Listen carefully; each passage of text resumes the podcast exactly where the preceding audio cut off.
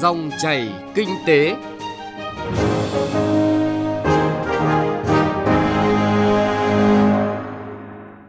Cảm ơn quý vị và các bạn đã đón nghe dòng chảy kinh tế hôm nay, thứ tư ngày 1 tháng 5 năm 2019. Biên tập viên Thu Trang cùng nhóm phóng viên kinh tế sẽ chuyển tới quý vị và các bạn nội dung chuyên đề Quan tâm chăm lo cho người lao động, tiêu chí hàng đầu của những ông chủ khôn ngoan. Trong đó chúng tôi đề cập các nội dung cụ thể, xác định mức lương tối thiểu, nỗ lực cải thiện điều kiện sống cho người lao động, đảm bảo an toàn vệ sinh lao động, gia tăng giá trị sản xuất kinh doanh, quan tâm chăm lo cho người lao động, yếu tố quyết định sự thành bại của doanh nghiệp. Trước hết, chúng ta cùng điểm lại một số thông tin nổi bật liên quan tới nội dung chuyên đề dòng chảy kinh tế hôm nay.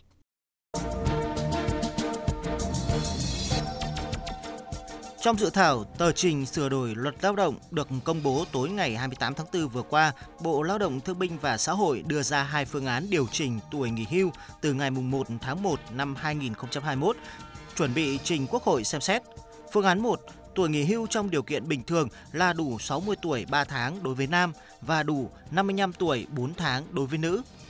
Sau đó, cứ mỗi năm tăng thêm 3 tháng đối với nam và 4 tháng đối với nữ cho đến khi nam đủ 62 tuổi và nữ đủ 60 tuổi.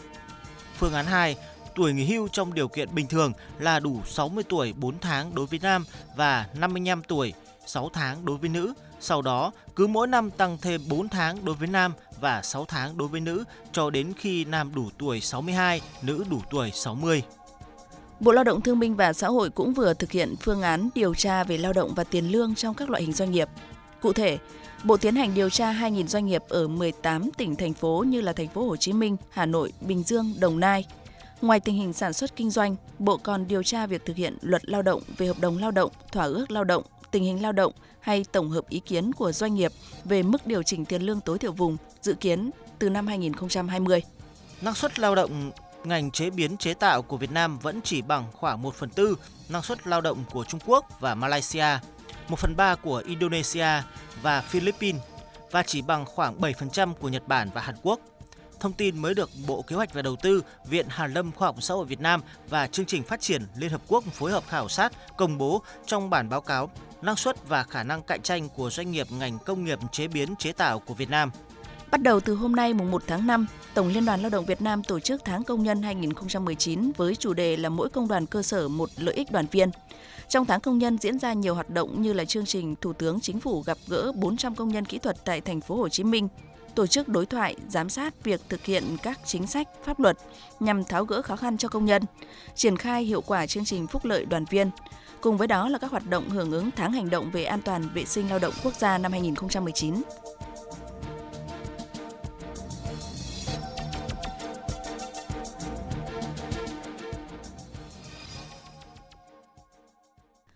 Thưa quý vị và các bạn, mặc dù Tổng Liên đoàn Lao động Việt Nam với vai trò là đại diện cho người lao động trong Hội đồng Tiền lương Quốc gia đã đưa ra các phương án tăng lương tối thiểu vùng nhằm đảm bảo đáp ứng nhu cầu sống tối thiểu của người lao động.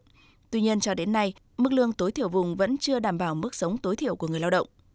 Trong chương trình dòng chảy kinh tế chuyên đề quan tâm chăm lo cho người lao động, yếu tố quyết định sự thành bại của doanh nghiệp hôm nay, phóng viên Phương Thoa thông tin chi tiết tới quý vị và các bạn nội dung này. Khu trọ ở thôn Bầu, xã Kim Trung, huyện Đông Anh, Hà Nội chủ yếu cho những công nhân từ tỉnh xa đến thuê làm việc trong khu công nghiệp Bắc Thăng Long. Chị Hoàng Thị Hải, quê ở Thanh Hóa, hiện đang làm công nhân công ty Hoya Classic Disc được 6 năm. Mức lương hiện tại là hơn 5 triệu đồng một tháng. Thời điểm nhiều việc làm tăng ca thường xuyên mới được hơn 6 triệu một tháng. Chị Hải tâm sự, những công nhân chưa có gia đình khó khăn đã vậy, với những công nhân có gia đình như chị còn khó khăn hơn nhiều, đặc biệt là khi tại khu công nghiệp không có khu gửi trẻ nên chị phải gửi hai con về cho ông bà chăm ở quê. Để tiết kiệm chi phí, hai vợ chồng chị hầu như ăn cơm tại công ty. Mỗi tháng thì ông bà cũng chẳng đòi hỏi mình có bao nhiêu đưa bấy nhiêu thôi. Ăn tiêu đây thì thấy tin phòng đấy là 800. Điện nước nếu như mùa hè là phải gần 1 triệu 2. Ăn tiêu của hai vợ chồng cho là 3 triệu đi. Đấy là tiết kiệm rồi đấy. Ông xã như em đây làm 3 ca thì phải ăn ở nhà. Như em mà đi làm ca ngày 12 tiếng thì em toàn ăn công ty về nhà không có mấy khi em ăn cả. Để giảm bớt khó khăn, nhiều người lao động đã làm thêm sau giờ làm việc như buôn bán hoa quả, quần áo, xe ôm. Anh Đỗ Như Luyện, quê ở Thanh Hóa, làm việc cho công ty Toto Việt Nam được 3 năm. Hiện tại lương của anh khoảng hơn 7 triệu đồng. Mỗi tháng anh vẫn phải dành ra một phần tiền lương để gửi về cho ông bà nuôi con nhỏ. Để có thêm tiền, ngoài thời gian làm việc tại công ty, anh còn chạy xe ôm. Anh Luyện chia sẻ. Có thì thu nhập thì bây giờ có gia đình rồi thì không biết bao nhiêu cho đủ nên là em thời gian rảnh em vẫn chạy cả Grab thì cũng tùy nếu hôm nào làm về mệt thì à, cũng không chạy hôm tháng trung bình khoảng triệu rưỡi hai triệu. Theo ông Lê Đình Quảng, Phó trưởng Ban quan hệ lao động Tổng Liên đoàn Lao động Việt Nam, mặc dù mức lương tối thiểu vùng có tăng hàng năm, nhưng đến thời điểm này mới đảm bảo khoảng hơn 95% nhu cầu sống tối thiểu của người lao động. Nghị quyết số 27 của Trung ương Đảng về cải cách chính sách tiền lương đối với cán bộ, công chức, viên chức, lực lượng vũ trang và người lao động trong doanh nghiệp đã khẳng định đến năm 2020, tiền lương phải thực sự là nguồn thu nhập chính, bảo đảm đời sống người lao động và gia đình người hưởng lương. Đồng thời, nghị quyết cũng nêu rõ, cơ quan nhà nước có thẩm quyền xác định mức sống tối thiểu và đưa ra các tiêu chí mức sống tối thiểu. Đây là căn cứ để xác định một mức lương tối thiểu đáp ứng nhu cầu sống tối thiểu của người lao động. Hiện Tổng Liên đoàn Lao động Việt Nam đã có công văn gửi chính phủ đề nghị các cơ quan chức năng đánh giá, xác định và sớm công bố mức sống tối thiểu của người lao động và gia đình họ, tạo cơ sở cho các bên tham gia Hội đồng Tiền lương Quốc gia thương lượng đàm phán mức lương tối thiểu vùng năm 2020, thực hiện đúng mục tiêu đến năm 2020, mức lương tối thiểu bảo đảm mức sống tối thiểu của người lao động và gia đình họ như nghị quyết số 27 đã đề ra. Ông Lê Đình Quảng cho rằng Lâu nay thì lấy cái số liệu bên Tổng cục Thống kê thì bộ phận kỹ thuật của cái Hội đồng Tiền lương Quốc gia xác định rồi là bên Tổng Liên đoàn thì cũng đưa ra một cái số liệu khác. Cho nên cái, cái nhu cầu sống tối thiểu của người lao động là hàng năm là tranh cãi mà không có cái số liệu. Là năm nay thì chúng tôi nghĩ là cái quan trọng nhất là phải xác định được cái nhu cầu sống tối thiểu một cách chính xác. Và chúng tôi đang mong là theo tinh thần nghị quyết 27 là cơ quan nhà nước có thẩm quyền xác định theo nghiên cứu mới đây của Trung tâm Phát triển và Hội nhập CDI, tại các doanh nghiệp dệt may, lương cơ bản chiếm 64% tổng thu nhập của người lao động, khoảng hơn 5 triệu đồng một tháng. Các khoản phụ cấp, lương tăng ca, thưởng chiếm khoảng 36% tổng thu nhập. Tuy nhiên, đây là khoản có thể bị trừ hoặc không nhận được vào những giai đoạn ít việc. Vì vậy, thu nhập của người lao động không ổn định. Công nhân có thu nhập từ 6 triệu đồng trở lên, bắt đầu có tiết kiệm hoặc một khoản dự phòng rủi ro. Có thể thấy, đây chỉ là một trong nhiều nghiên cứu về mức lương, nhu cầu sống tối thiểu của người lao động, có thể là những gợi ý làm căn cứ giúp các cơ quan chức năng xác định mức lương tối thiểu đáp ứng nhu cầu sống tối thiểu cho người lao động năm 2020.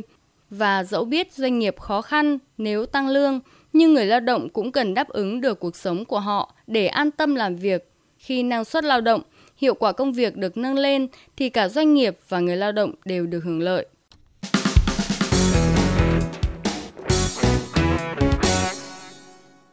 Thưa quý vị và các bạn, khi có thể an cư và được đảm bảo mức sống tối thiểu, người lao động sẽ có điều kiện tốt để tập trung vào công việc, tăng gia sản xuất. Thế nhưng muốn hiệu quả công việc đạt tối ưu, đảm bảo an toàn vệ sinh lao động, không thể lơ là, bởi thực tế cho thấy chỉ cần sai lầm, sơ suất trong quá trình lao động có thể phải đánh đổi bằng mạng người, mọi nỗ lực sản xuất kinh doanh có thể bị hoán đổi thành số không. Đó là lý do đảm bảo an toàn vệ sinh lao động được các chuyên gia kinh tế lao động việc làm trong nước và quốc tế khẳng định là tiêu chí hàng đầu của những ông chủ khôn ngoan. Biên tập viên Đài Tiếng Nói Việt Nam lý giải thực tế này. Bà Lê Thị Vân Hòa, 62 tuổi, ở phường 8, quận 6, thành phố Hồ Chí Minh bị tai nạn lao động với tỷ lệ thương tật 81%, bị cụt chân và tay. Hơn 10 năm qua, bà duy trì cuộc sống bản thân với mức đóng góp 2 triệu đồng mỗi tháng cho gia đình em gái từ nguồn trợ cấp dành cho nạn nhân tai nạn lao động. Đến nay, bà Hòa vẫn ám ảnh giây phút tai nạn kinh hoàng tại một xí nghiệp mì. Mình đang làm nhưng mình đâu máy móc nó không có an toàn thì nó không có thiết bị ờ, làm thì ờ, bột thì xấu mà bắt làm cho ra thành phẩm cho nhiều mới gây ra tai nạn như vậy đó không có bảo hộ lao động không có gì hết thì nó cuốn cái tay nó cuốn cái chân không được giờ thân tàn phế giờ đâu có làm cái gì mà ra tiền được đâu Cả nước ta hiện có hàng nghìn lao động cùng cảnh ngộ với bà Lê Thị Vân Hòa. Theo ghi nhận của Tổ chức Lao động Quốc tế ILO, con số này cũng đáng báo động trên toàn thế giới. Ông Trang Hy Lee, đại diện Tổ chức Lao động Quốc tế ILO tại Việt Nam khẳng định thực tế này và khuyến nghị. Theo ước ước tính của ILO, mỗi ngày có khoảng 6.400 người chết do tai nạn lao động và bệnh nghề nghiệp, có khoảng 860.000 người lao động bị thương khi làm việc. Thật đau xót khi uh, nghĩ về những um, nạn nhân mà đã để lại um, cái phần cơ thể của mình hay là đã bị thiệt mạng tại nơi làm việc các gánh nặng do thương tích, ốm đau và tử vong dẫn tới những thiệt hại nặng nề về mặt con người cũng như là những thiệt hại nặng nề về kinh tế đặt ra một cái nhu cầu bức thiết vào công tác an toàn vệ sinh lao động ở cấp độ quốc tế, quốc gia và cấp doanh nghiệp. Chuyên gia lao động việc làm Trang Hy Ly vừa cung cấp những số liệu cho thấy thực trạng đáng báo động về mất an toàn vệ sinh lao động trên thế giới. Ở nước ta, thực trạng này cũng đã để lại những hậu quả hệ lụy xấu đối với mọi mặt của đời sống và câu chuyện của bà Lê Thị Vân Hòa chỉ là một ví dụ điển hình. Khi lý giải về thực tế này, các chuyên gia an toàn vệ sinh lao động trong nước cho rằng Nguyên nhân vĩ mô là do một thời gian khủng hoảng kinh tế, các doanh nghiệp lao vào sản xuất để có thể bù lại những chi phí đã bỏ ra. Lơi là công tác đảm bảo an toàn lao động. Tuy nhiên, cơ bản là nhận thức của doanh nghiệp và người lao động chưa tốt. Trong đó, doanh nghiệp chủ sử dụng lao động có tính quyết định trong đảm bảo an toàn lao động cho người lao động. Giáo sư tiến sĩ Lê Văn Trình, Chủ tịch Hội Khoa học Kỹ thuật An toàn vệ sinh lao động, Liên hiệp Hội Khoa học Kỹ thuật Việt Nam cho rằng tháng an toàn vệ sinh lao động quốc gia thấy những đơn vị nào làm tốt thì sẽ được tặng bằng khen của thủ tướng chính phủ không chỉ có giá trị tinh thần mà nó còn có giá trị vật chất nữa bởi lẽ trong cái hội nhập kinh tế, tiêu chuẩn trách nhiệm xã hội là các nước phát triển họ đề cao rất mạnh. Và những nước nào mà thực hiện đầy đủ những tiêu chuẩn trách nhiệm xã hội, trong đó có công tác an toàn vệ sinh lao động, chăm sóc và bảo vệ sức khỏe cho người lao động. Và cái sản phẩm làm ra người ta gọi là sản phẩm sạch, chứ sạch đây trong ngoài kép. Hàng họ sẽ xuất khẩu được nhiều hơn, người tiêu dùng sẽ sẽ lựa chọn nó nhiều hơn. Khách hàng họ chỉ cần thấy trong cái chuỗi giá trị của anh có cái mắc về khâu an toàn vệ sinh lao động bị mắc là họ sẽ từ chối cái, cái, cái sản phẩm của anh ngay trong cái cuộc cạnh tranh khốc liệt hiện nay. Nhận thức thực tiễn này, hầu hết các doanh nghiệp lớn, uy tín đều coi trọng công tác đảm bảo an toàn lao động. Đơn cử như các doanh nghiệp Việt Nam có vốn đầu tư từ Nhật Bản. Bà Đào Thị Thu Huyền, thành viên Ủy ban Lao động Hiệp hội Doanh nghiệp Nhật Bản tại Việt Nam khẳng định. Thường các doanh nghiệp Nhật Bản sang Việt Nam đầu tư hầu hết là đều trong ngành công nghiệp nhẹ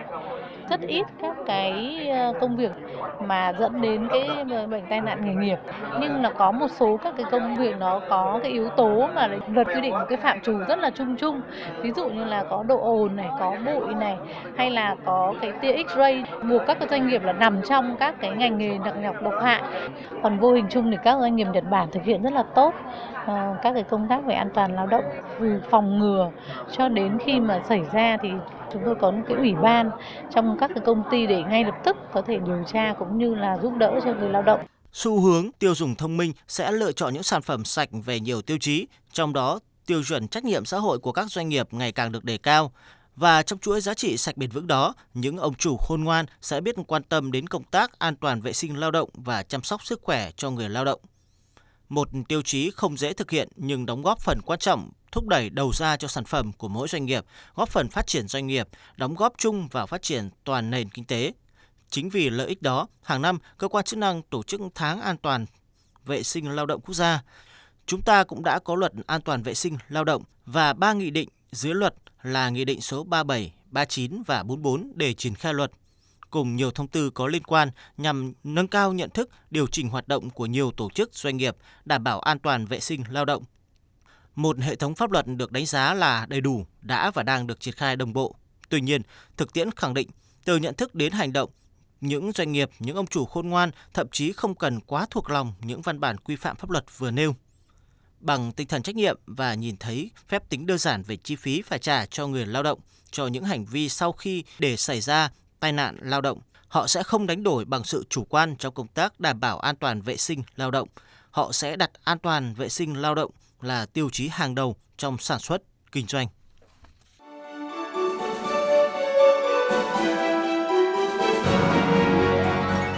Dòng chảy kinh tế, dòng chảy cuộc sống.